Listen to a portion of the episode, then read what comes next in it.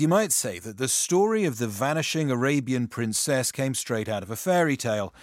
But then again, you might say that the disappearance and reappearance of Princess Sheikha Latifa was more bizarre than anything a storyteller could have come up with. Just to recap, Princess Latifa is a member of Dubai's royal family, though not, it would seem, a happy one. She apparently tried to leave the country once before, only to be stopped at the border and, she says, imprisoned and tortured. Then earlier this year, she set off again, at first overland and then taking to the sea.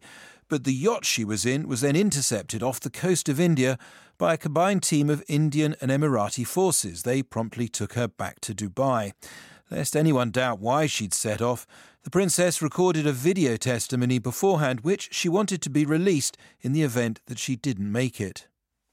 All my father cares about is his reputation. He will kill people to protect his own reputation. He only cares about himself and his ego. So, this video could save my life. And if you are watching this video, it's not such a good thing. Either I'm dead or I'm in a very, very, very bad situation. Well, despite this first hand testimony, despite the fact that the princess hasn't been seen in public ever since, Dubai's royal family have continued to insist that she's doing just fine, and certainly has not been kidnapped by her own relatives. And now, to prove the point, they've issued three photographs of Princess Latifa, and she is pictured meeting the veteran human rights campaigner Mary Robinson. This Robinson is a former president of Ireland and former UN High Commissioner for Human Rights. Speaking on the BBC's Today programme this morning, Mary Robinson suggested the princess was mentally unwell. Latifa is vulnerable, she's troubled. She made a video that she now regrets. I had lunch with her. She's a very likable young woman, but clearly needs the medical care that she's receiving. I mean, did, do you think you were able to have a frank conversation with her, give, you know, given the circumstances in which you met her, where she's with her family? I was able to assess the situation. She wasn't with her wider family. She was with Princess Haya and some of Princess Haya's younger family Princess Haya, who's married to her father.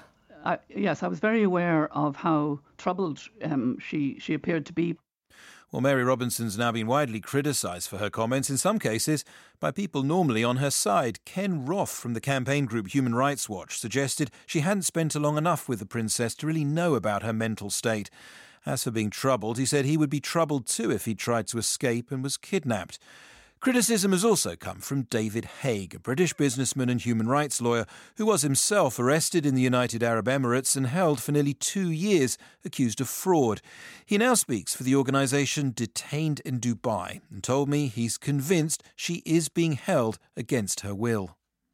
I think, judging by what she told us had happened to her before, that she's been held in very poor circumstances. Now, previously, she told us she had been jailed abused, tortured, starved, and drugged up. So, what do you make of Mary Robinson's claim that the princess is being looked after by her family and receiving the care that she needs? Mary Robinson has a vast amount of respect due to her for what she's done in the past in terms of human rights, and that's why we wanted to give her the benefit of the doubt. But Mrs. Robinson didn't contact any of the five others on the boat whose human rights were also abused, who were also abducted. Didn't contact the lawyer or us who are representing them.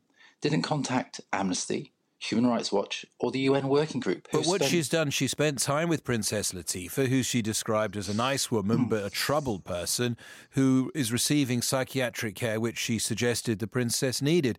And mm. you could say that she doesn't need to speak to anyone else to judge the veracity of that claim about the princess herself. Well, she spent two hours with a young lady who'd spent nearly two decades trying to get away from that family and not just once, but twice, whose sister also did the same in England. And to just give you an idea, Human Rights Watch spent four months looking into this with us. Amnesty International, six months looking at all the evidence. I have eight years of emails from Latifa planning this.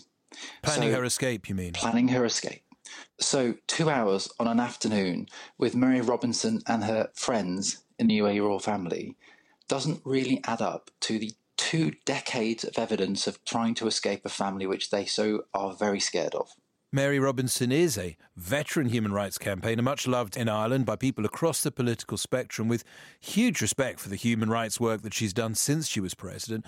Why would she become part of some kind of PR stunt from the United Arab Emirates royal family?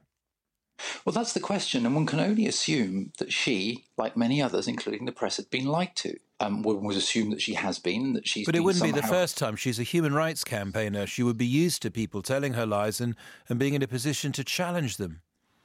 Well, that, well, that's the thing. That's the thing that we don't understand, and that's why at the beginning we were shocked and surprised. Um, and that shock and surprise is turning to, to, to, more sadness now as to what, what has what has actually happened, and that's why we've reached out to her. And so I think I think this is a developing story that you're not going to see the end of for a long time. And I think Mrs. Robinson may may well regret what she said. The authorities in the United Arab Emirates say this is simple. This is a private family matter which is now being politically manipulated. Specifically, they suggest that Qatar, their, their regional rival, might be exploiting the plight of a woman who who's suffering from, from, from illness and needs looking after without the glare of the media and without the glare of campaigners from around the world.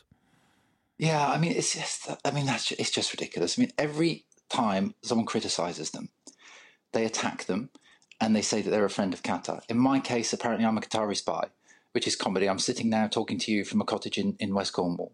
So I'm, I'm certainly not anything to do with Qatar.